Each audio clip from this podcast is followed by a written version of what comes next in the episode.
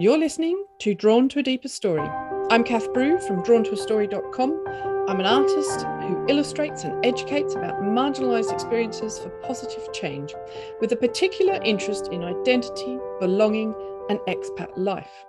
This podcast is about the lives that challenge us and the difficult conversations around them. It's a place to listen openly, to absorb people's truths and to learn how to show up differently, how to show up differently for the benefit of everyone. And that's you included, whoever you are as a listener. Now, you've all probably seen on social media and emails where people are stating what their pronouns are, whether that's she slash her slash hers, or he slash him, or they slash them, or he slash they, like whatever that mixture of pronouns is. We're all used to seeing that now. And it's not actually that long ago that a colleague and friend put me in touch with someone who had a work inquiry for me. And on our first call on Zoom, I saw that it said her name was Nicole Demos, she slash her slash hers slash disabled. Now, I'd never seen anyone use anything else other than their gender in their pronouns. And I wanted to explore that more. It really got me thinking about what identity means and how we engage with our own identity. And I never thought about identity in that way. And yes, we all have identities and they can all differ depending on our context and when we feel drawn to use them and when we don't feel drawn to use them. Maybe they're there all the time. But using this kind of way in terms of saying disabled as part of a pronoun was new to me. So I asked Nicole to come on the podcast. And let me introduce you to her. She is a proud, disabled third culture kid, herself with over 25 years of experience in the US and overseas.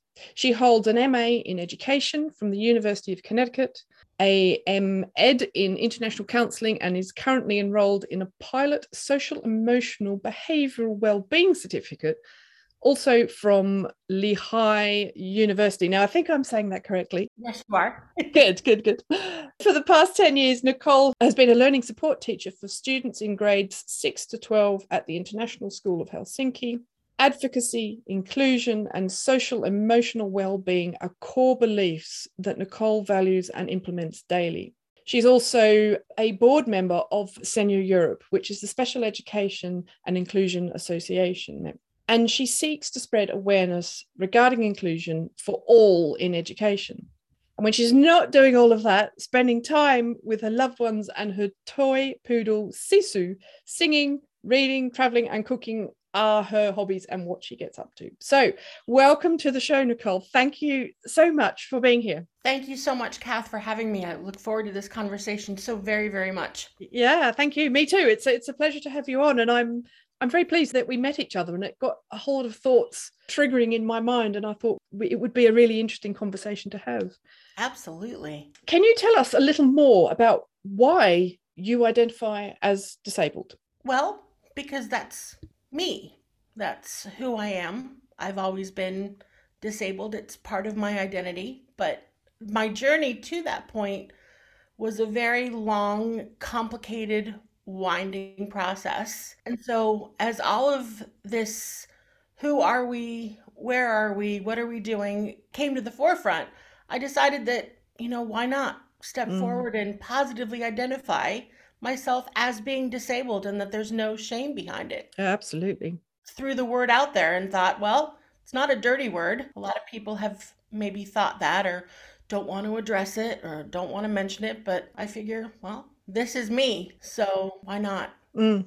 So, what does living with a disability mean to you? I guess in a very interesting way, I've never really known life without it. Something has always been a struggle or a challenge. I suppose when I was younger, I didn't really think of myself as being different from my classmates or my friends, but there was always something holding me back, and that something was not being able to join in physically in activities or special events, but I always tried mm. because I was always raised to think, well, you know, go for it. Where your support network will stop you from hurting yourself, will be there when you fail. So I didn't really think about it in that sense. Mm-hmm. It was almost as if I felt like I had been picked to be disabled. So, yeah, there it is. You know, no worry. How do you think it makes it different for someone like you who identifies with being disabled from, like you say, you're never not known it, compared to someone who then has to learn to manage it because of an accident or medical condition or anything like that. How do you think that's different for you? I mean, it's different in the sense because, you know, Mm. it's something sudden. It's something that's beyond your control. Something's happened that's led to you not having an ability to do something that you maybe took for granted prior to that. Mm. But I think in any way, it's a mindset hurdle. Yeah. You know, no matter how you look at it, that's where it's similar. Mm. You have to, at some stage, find the strength to say, This is what I have, whether it was now, before, or possibly in the future. So, what do I need to be still myself? And what can I share with others so that maybe they can learn from my experience? So, by being myself, I think, you know, what do I need to be able to function, Mm. you know, on a daily basis? Yeah. And do you think that that's got better over the years? Because we know very much that the shortcomings of society and access to buildings and things, how things have changed over the years, particularly in terms of physical disability. My grandfather had MS and had struggle walking and in that day it really was difficult in terms of his life being out and about and people's attitudes how do you think that the external context and environment in which you live has had an impact on how you have coped or not coped Well, I'd be naive to say that it's been roses and everybody's looked at my being disabled in a positive way, and that's wrong because it hasn't been. And that will only change if people become educated and aware of how to treat people, mm. regardless of how they identify. You know, I think a lot of misconceptions with being physically disabled is that, oh, well, there's a ramp, so you can make it, or there's a door Mm, you know, and you can push the button. Mm. Well, there's limits to that. Just because there's a physical ramp doesn't mean that a person in a manual wheelchair can access it more readily than someone in an electric wheelchair. And if weather conditions are poor, how if it snowed, then that doesn't necessarily mean that the ramp has been cleaned so that you can access it or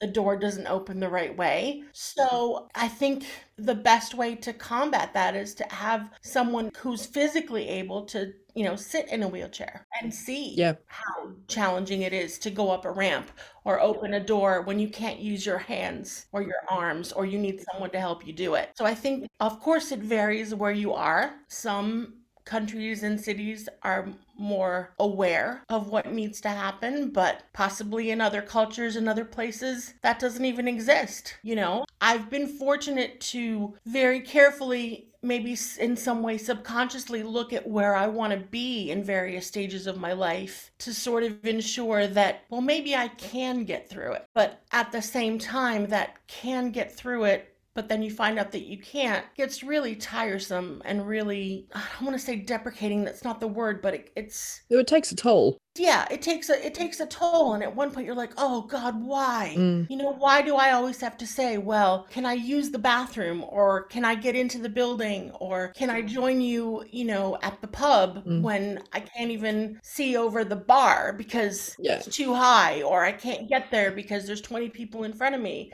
and they me to move Yeah. So actually, although there's a physical disability, there's so much more that comes with that in that your autonomy gets taken away, the loss of freedom and independence, things that other people might just take for granted. It's so much more than, yes, I'm in a wheelchair, or yes, I'm deaf, or yes, I'm blind, like whatever the, the disability is. I'm not sure people see all the complications that come with that. And to be fair, I don't think I saw those complications as a child because I always Mm. thought, well, I can get through it. You know, I'm going to get to it. And it was only, honestly, just recently where I really faced a lot of challenges physically and emotionally that Mm. I had to take a step back and I had to really say, but I'm not like everyone else. I can't put myself in that category anymore. I need to stop trying to be like everyone else. And I need to find the strength to figure out why it's taken me so long to say, you know what, it's 2022. I'm proud of myself, despite the fact that I had to fight. And I still have that fight in me. Otherwise, I wouldn't be talking to you or I wouldn't be, you know, teaching still, you know. Mm. But it's been a struggle. And I and I'm grateful that I've had supportive people in my life. You know, I'm very lucky to live in Finland, so there's situations and resources that are available. But if you don't know they exist, can't allow yourself to feel that you have autonomy over your own identity. Does that yeah, yeah, that makes sense entirely. And as you were talking, what came to my mind was people see physical disability, or, the, or you ask them about it. I think an image that would come to mind most often is someone in a wheelchair. It's the international symbol for disability right. is is that person yeah. in a wheelchair. I was at a conference a number of years ago, and there was a guy who wasn't in a wheelchair, but he had sticks and he had trouble walking, but he was able to walk. And he was frustrated. He was talking to us because he'd asked for the disabled room, and the assumption in that hotel was that therefore therefore, I think that someone was in a wheelchair because he was on the ground level, but his room was at the very, very far end of the corridor. And he said, how ludicrous that was that for him with his abilities it would have been easier to go up a flight of stairs and have a room right there than have flat and go right to the end of the corridor. So there's this homogenization. It's society saying we see we, we think we see you but actually you don't. you don't have a bloody clue. Right. Well and i can fully fully appreciate what that man was feeling because it's happened to me before mm. being permanently in a wheelchair i used to use those same crutches you know my backpack used to be full mm. i would go into a hotel and i'd ask for a disabled room and i'd be on the fifth floor right by the mm elevator. And I'm thinking, well, if there's an emergency, how are you expecting me to climb down five flights of stairs when elevators are not working? You know, are you going to come and take me by the hand? Or am I supposed to, you know? I, I shouldn't laugh, no, but I'm just laughing at the ludicrousness of it. Like what it is. And it's so just so not thought out. An assumption. Well, we have a ramp, or we have an automatic door, or you know, we have braille on the elevator buttons. Well, yeah. What difference does it make if the person who actually needs to use them and should use them can't get mm. to them? And then yeah, you have exactly. to go through that process of oh i have to ask someone else for help i think that was my biggest hesitation when when i had to make the choice whether or not i would still be able to physically walk in whatever mm. capacity i had left or get into the wheelchair oh i have to renew my way of thinking and ask for help again mm. it's still not going to be the right fit for me yeah and i think that's really important for people who aren't disabled to actually reflect on because i know that like all of us, we have days where we're feeling great and we're on top of things and we're loving life. And then there's other days where we're okay, but we're a bit down and we just want to hide away or we want to just go and sit in a coffee shop or whatever. Mm-hmm. And I can do that without having to interact with anybody. But someone like you, there's that level of having to put on that face and interact and ask for help and be, and that just asking for help must be incredibly tiring all the time. It's hard. Mm. I suppose I can say I used to joke about it previously when I'd say, well, you'd know when I need help because I get a certain look on my face. And apparently mm. I do. Forget the fact that I'm of Mediterranean, you know, descent, and we we, we, we act on our emotions right away, yeah. no matter what. I mean, that's that's a given. But even having to put on that look or even getting to the point of complete total exhaustion before you get to that look asking for help getting the help but then feeling so drained after that mm. because okay it might be great for you know half an hour or an hour but then that little tiny little like nudge in your in your body goes oh i'm gonna have to ask for help again well yeah. do i ask the same person do i ask somebody else do mm. I suck it up and try to deal with it and then get frustrated? Mm. Or feel like you might be being a bother, even though they wouldn't hesitate. Right. It's it's it's that whole thing, and, and these are even with you know friends and family. You know, I don't I don't want to mm. bother anybody, but now I have to. Yeah. So even though it still might hurt me, even though I might have those fleeting thoughts of oh I'm a bother, mm. I'm just gonna do it now. My survival depends on it. Absolutely. Yeah. And so I don't know. I think hopefully, you know, in the future, it will be easier for others to just find the courage to just identify. So maybe some of those, you know, we've come a long way yeah. with disability awareness. Uh, you know, case in point, just recently, Best Oscar went to the movie Coda mm-hmm. with, um, you know, deaf um actors which i think is wonderful yeah it's about time you know absolutely so the world is changing. Mm. So now let's all find the courage to strike when it's hot, when the iron's hot, and then surround ourselves with people that genuinely care about us, but care about everyone else in that process of finding who they are and what it means. Mm. And, and what people need without people having to ask for it. Like, I think it's also everyone else's responsibility to see people and to to step in so that for once you don't have to ask that someone might say can i help can i help you? Are you okay? Would you like some help? Or that kind of just knowing that it's a safe space for someone to ask for help. Yeah. And i understand that it's it's there's a hesitation that comes with asking for that help. Mm. and a lot has to be with you know the tone of voice when they use when they say can i help you? Because mm. sometimes it can be bothersome as well. Yeah. Tell me more about that. Well well can i help you? Can i help you? Well no let me try it first myself mm. I guess, is that stubbornness. but it has to, it's almost like don't ask, just do it. Mm. I guess for me would be my thing. Open the door for me. Or because I'm going to be grateful, even if I don't say it. Yeah.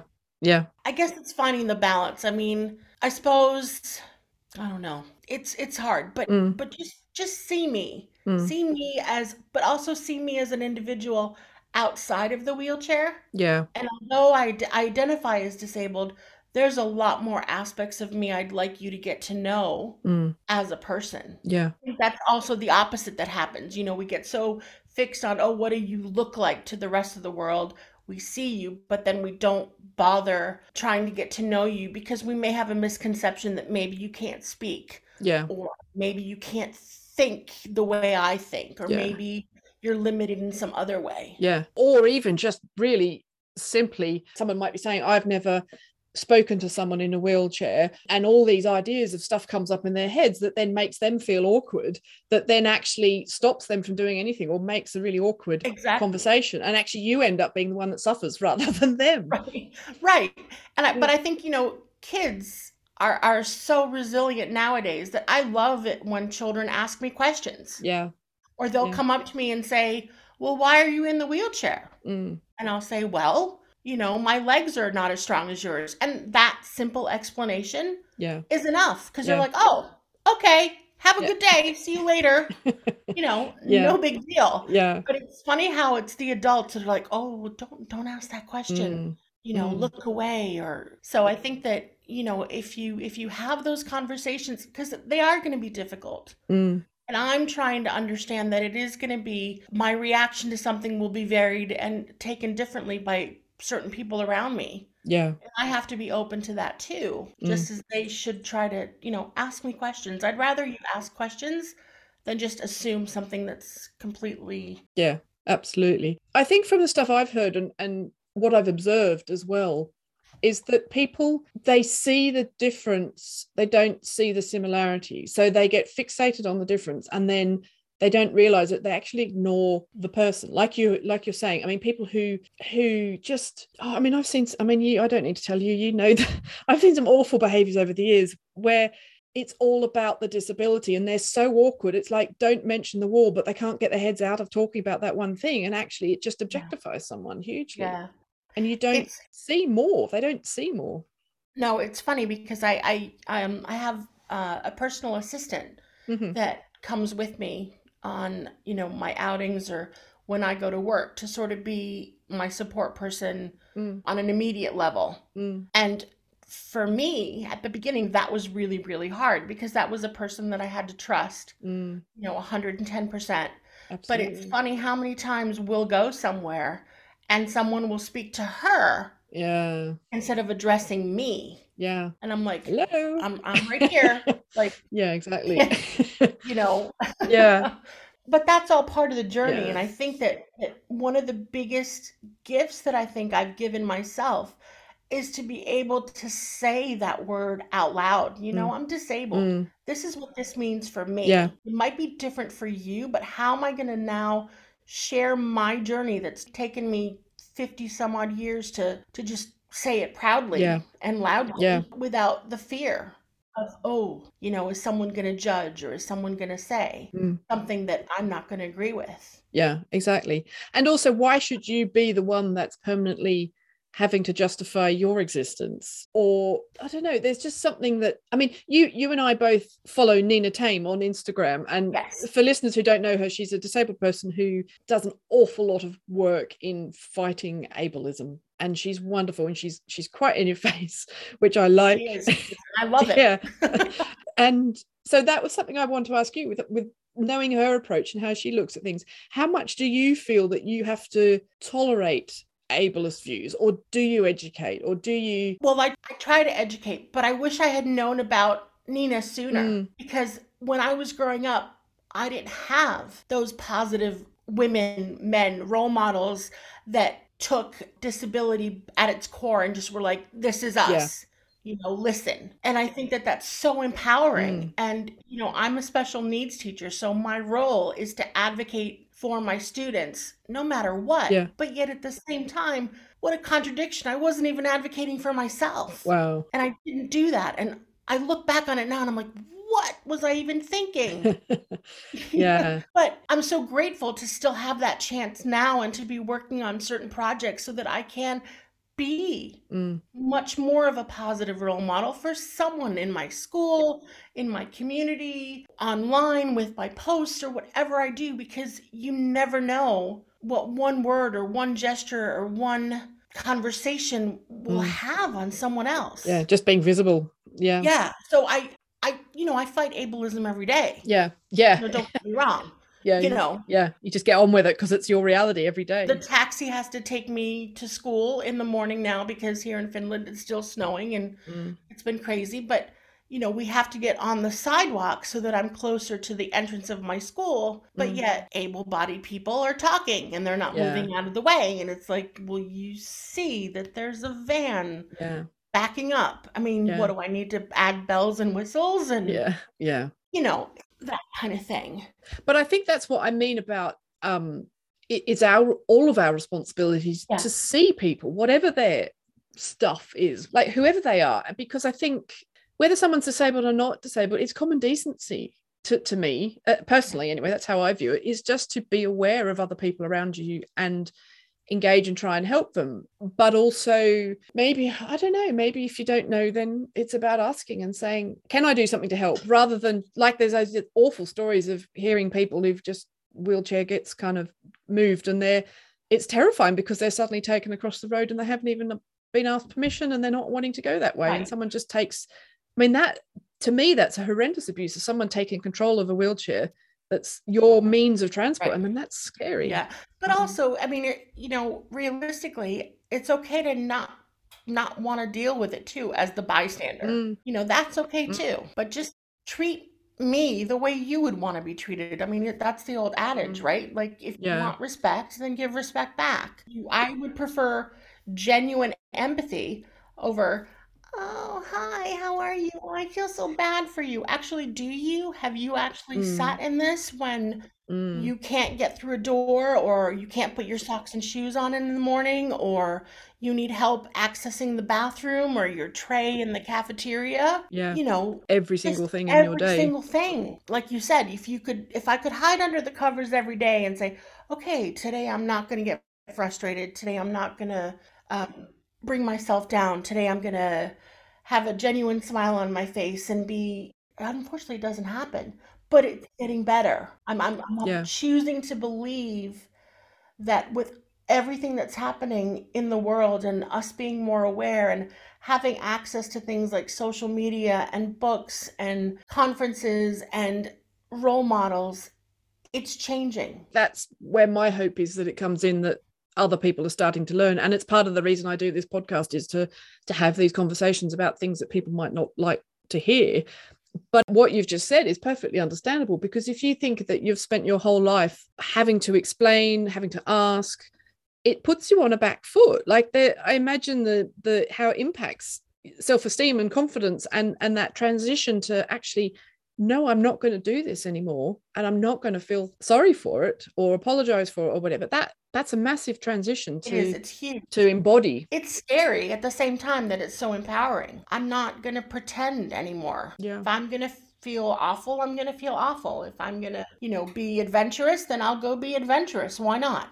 Yeah. You know, uh, absolutely. If I'm going to create something to make somebody else more aware, you know, more power to me, then I'll reach out to those people that Yeah. think like me and want to be part of this whole movement. And that's why I was so pleased that we connected you know, because I thought, well, here's a person who works to promote what, you know, marginalized people feel. And that's me. And that's so, I don't know if you remember my telling you this when we first chatted, like, that was just such an eye opener to me because it was like, it's okay. It's really genuinely okay to admit that, all right, this is me. So how am I going to move forward? That's scary because it also means that you're fully visible. There's no hiding. There's no, it's like, this is me. And then you then obviously have to wait and see what comes off that. Right. And that can be scary because if you half do things, you, there's a sense of you're able to control what and protect yourself. But if you're out there and like, this is me, it's like, oh, what's that? What's going to happen? What's, and that, that can be scary because it, it's important. It is, So yeah, it- it's important because, you know, will I will I lose friends over this? I hope not. Yeah. You know, will I offend family members? Well, hopefully not. You know, will this put any future career aspirations on the back burner? Well, I hope in a positive way. Yeah. You know, that was going to be my next question. Surely all of this is your superpower. How does being disabled, I mean, it must make you a better learning support teacher because you're actually, there's a whole other conversation and level of experience going on and how you encourage kids to keep going, to, to find that resilience, but, but also to just have a crappy day if they are. there's an authenticity to that. You know, my most ultimate goal when I walk into any learning environment that I have or or if it's someone else's room, I want to create that safe space. Yeah. I want, you know, Kath, sorry, who's got dyslexia, I know you don't, but who's got dyslexia and has had a crap day in math and science and English to be able to come in, even if it's for five minutes, sit down and be like, I need to chill. Yeah. Or I can't do this. Or I don't get it. Or Yeah. you know, Miss Brown doesn't like me because I didn't turn in my homework again. You know, just to have that conversation because I'm coming at it. Maybe I'm not dyslexic, but I know what it feels like to not be seen in that classroom. Yeah. For that teacher to not look at you and go, okay, what am I going to change in my teaching strategy with this child? How am I going to get Kath to feel like she can be successful where she's at at that moment, Yeah. whatever that moment is? yeah it's the it's the impact not so much the issue itself that it's is where your power is One of the struggles is, you know, teachers are so focused on the end result. You know, we have to Mm. get there.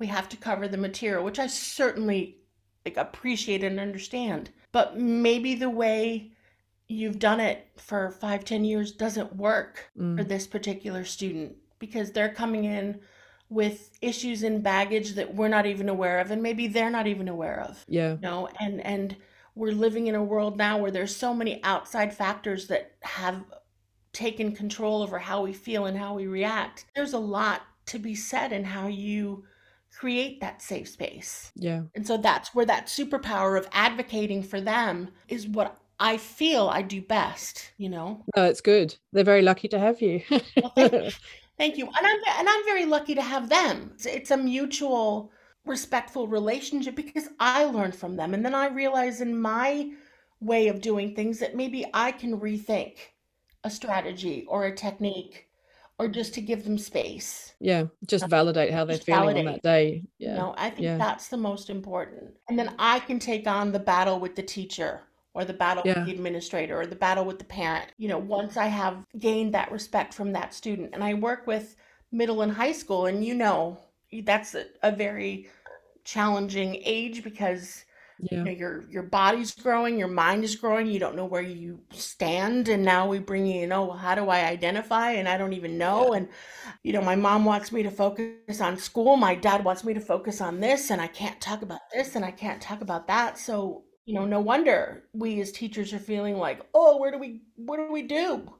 yeah We yeah absolutely We yeah have to. I think amongst all of that is the external, like you say, with the parents, what they might want, and then the, everything, the external pressures of society. There's so much of toxic positivity. I mean, I've heard people talk about about autism or other neurodivergent things where people will say, "Oh yes, but there's all these positives," and and there are. But also, it depends on who you are, your circumstance. Yeah. And I know people who say that's actually really hurtful and offensive because their family member, their child, has got severe autism. And actually, the kind of positive thing isn't quite the same for them as other people and you end up with this almost gaslighting virtue Yeah. signaling toxic positivity what do you want to share some views on that It's so it's it's painful. It's painful. So how do we how do we stop the gaslighting? And I think I think the way we do that is we we acknowledge where people are at and what a good day means or what success means or what gains mean. You know, what's the ultimate goal for this family or for this person to experience? Mm. How do we get them there? And how do we provide them with the resources and the services that they need to get there? And how do we educate their family members or their friends around them to just acknowledge that everyone is different, everyone has the same value, and what I maybe consider important might not be the same as everybody else, but everyone should have equal opportunities to get there. yeah There's no excuse for it now. A- absolutely If we say that we're an inclusive school, then let's be an inclusive school for all, with all. yeah what And if Yeah. we don't have those people or systems in place or mindset in place, let's fix it. Yeah. Or let's not say it. So, what would you say to? I mean, this is kind of you as a person, but also as a professional in your role. What would you say to a parent who might be struggling with their child who has a disability, or they have higher expectations than the child is going to be able to deliver? First, I would acknowledge the fact that I'm listening to their feelings, whatever those feelings are, Yeah, whether it's denial or whether it's some other expectation. Because I think that's really important because regardless of what they're saying, they have to feel the feels that they're feeling. Yeah. And then from that point, okay, now let's see.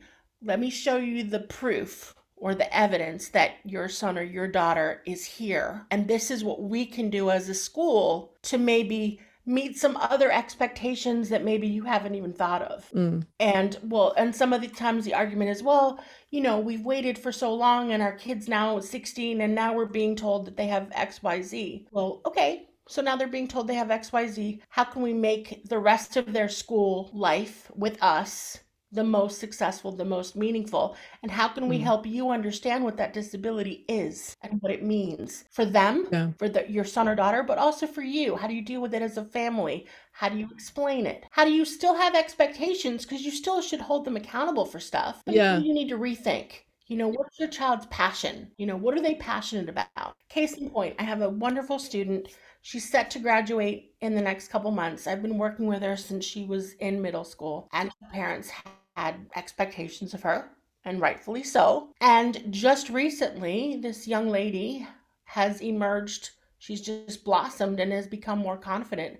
And she realized that she's quite artistic and really focused on environmental design and environmental issues. And now she's staying in Finland and she's going off to university. yeah, fantastic. And her parents are saying thank you. And I was like, well, no, thank you for the faith that you had in your child to come this far and the faith that you had in us to support her and support you because she's found her passion and she's smiling. it's not about fixing or curing it it's about No. which can't happen anyway it, but it, that kind of language is not helpful it is like No. about helping them find a path Yeah. to their strengths and through to, to help them flourish and even you know finding that path you know just sticking to your sticking to your mindset as that educator yeah you know and every time they come with oh but what if and what if i'm hearing you what you're saying is you want you know joe to Mm. become a doctor but maybe he can be a different type of doctor maybe he can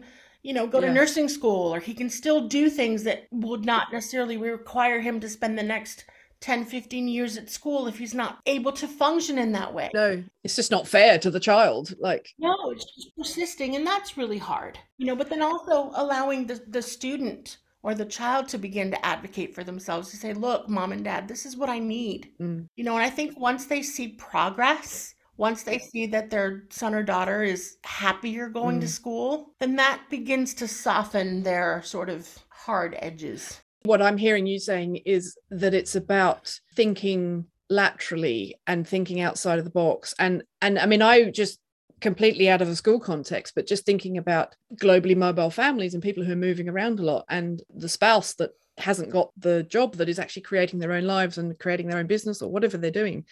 And how it's those moments that are they're like pinch points where you've actually got to look at who you are and what your skills are and there's no failing or we can't do this we can't do that. It's like how do we do what we want to do with the skills that we have? What what's going to make that work the best? So i might be loving everything to do with an outdoor environment in one country that has my knowledge and experience in relation to that and you go to another country and it's completely different. It's like okay well i love these things. How am i going to then transfer that to a new country? What does that mean? How can i identify right. those things? And i imagine it's the same with special education. It is the same but, but also acknowledging that failure does not necessarily mean defeat. Absolutely.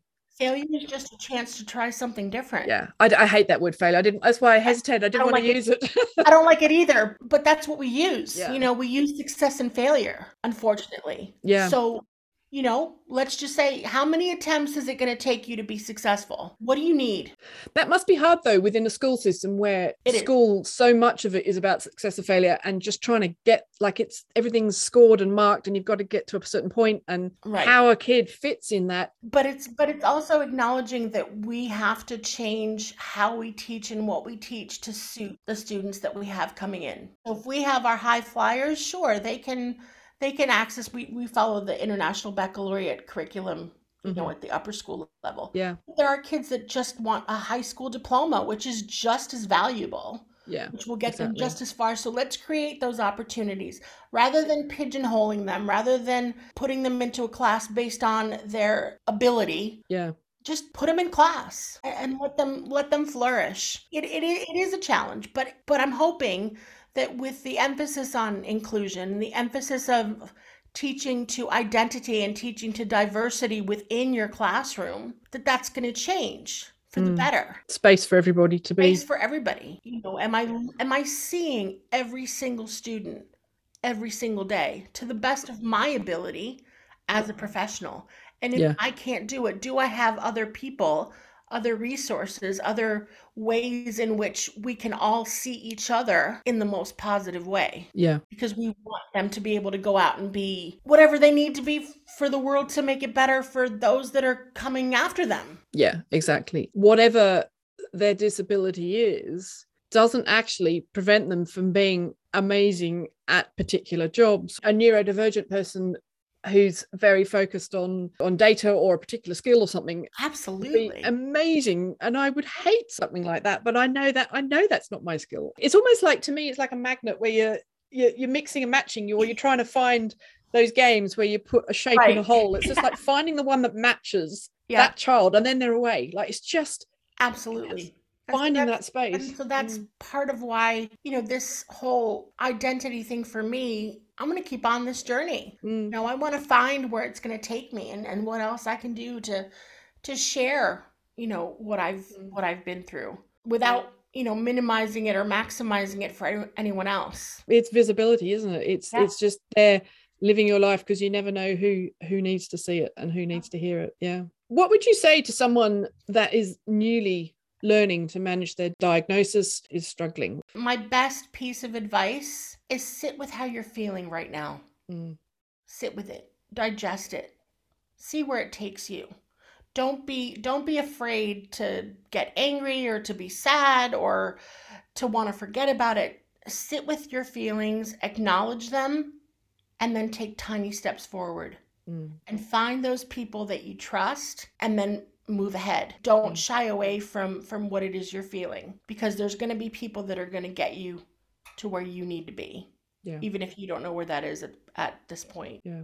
Don't be afraid to be raw, be real, cry, laugh, uh, you know, talk to people, don't talk to people, you know, meditate, draw, whatever tool you need to express yourself if you can't use words until you're ready to say, okay, I want to learn what my disability is. I want to learn how I can do my best. Just just be with your feelings. Mm. Don't lose sight of who you are no matter what gets thrown your way. Yeah. One thing I wanted to pick out of that particularly was also when you're ready. Yeah.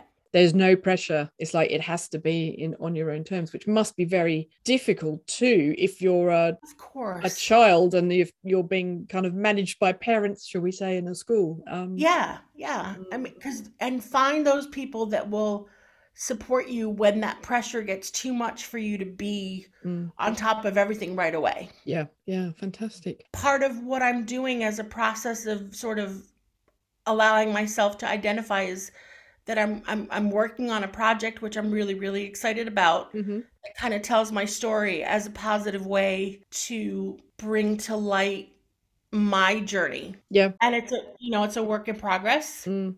Yeah. And I'm very lucky to be working with someone.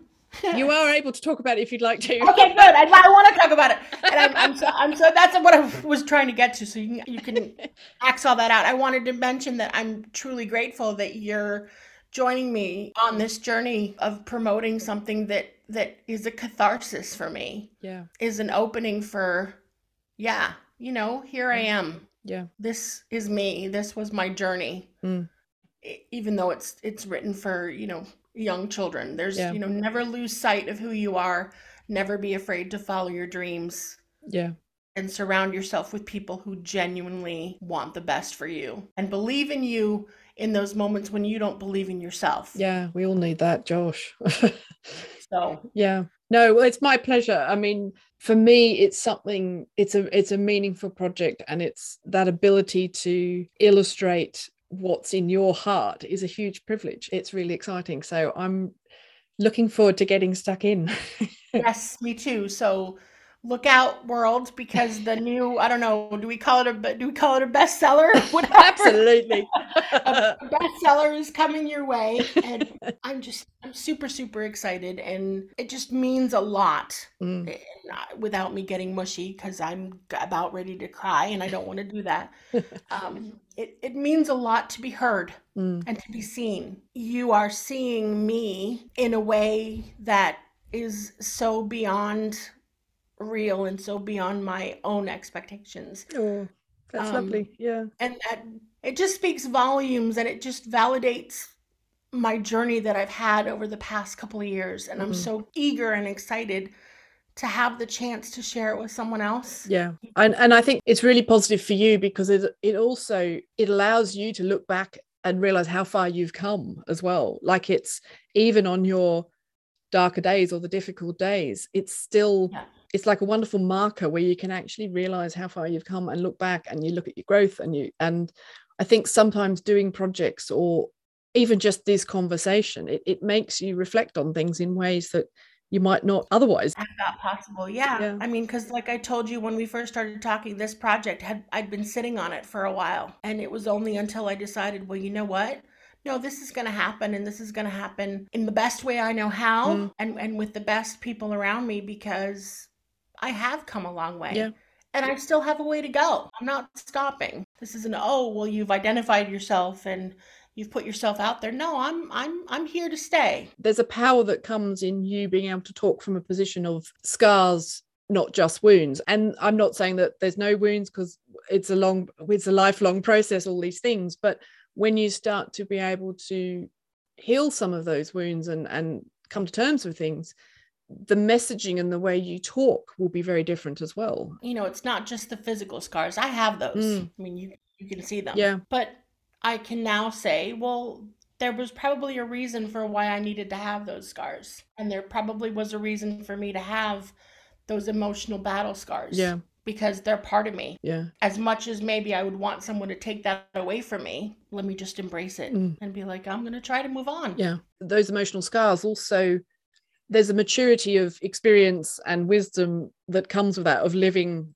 like all of us whatever our things are like that that lived experience that you can then help guide the children in your care on a daily basis and help them chart those experiences which potentially are still going to be difficult but actually may just be that little bit less of an impact on them Yeah. Actually with some foresight from you because of you know what it was like that you can help them through that it's wonderful And at the same time, I'm still learning, even through my experiences moving forward. yeah And I, I don't think I would be a teacher if I didn't want to continue to be a lifelong learner. Yeah. It's certainly interesting when you start to unpack it all and actually look at the emotional journey that is just your own journey, let alone then what external environment has an impact on you and other people and then workplace and and all of it. It's it becomes a particularly rich conversation. Yeah. Thank you for this rich conversation. I'm sure I could probably talk for another hour. Thank you. I, I really appreciate it. I know from my early conversations with you that it it's massive having this conversation. It's all part of you being visible. So I really appreciate your openness to having a conversation and wanting to talk about it and be vulnerable because I know that that can be hard. So so thank you very much. I I really appreciate it. And I know that for the listeners it, it's there's always something that comes into a conversation that can and, help people. You know, don't feel free to find me on LinkedIn, you know, all that stuff and ask me questions. Like, don't be afraid. That's what I was going to ask you. How can people find you? My tag on Twitter is Nix Demos, N I X D E M O S. Uh, look for Nicole Demos on LinkedIn. You'll find me. And then also um, on Facebook, if you see a lot of pictures of my dog, it's probably me. um, and I work at the International School of Helsinki, so that's another way of finding me, or mm-hmm. through um, SENIA. Fantastic. Feel free, anybody reach out, no question. Ask me any question, personal, professional. Okay. I'm I'm not afraid to answer, and if I don't answer, just keep at me. I'll put all those um, details in the show notes, and people can find you. So thank you again so much. Thank I really appreciate your time and good humor, but also your your realness and just talking about what it's like. So thank you. Thank you so much. And to my listeners, if you would like to get more podcasts like this straight into your email inbox, then please go on to drawntoastory.com where you can sign up to the mailing list where you can be kept informed and also be the receiver of special offers and discounts in the shop. So go on, and I look forward to seeing you there. You've been listening to Drawn to a Deeper Story. Thanks for listening.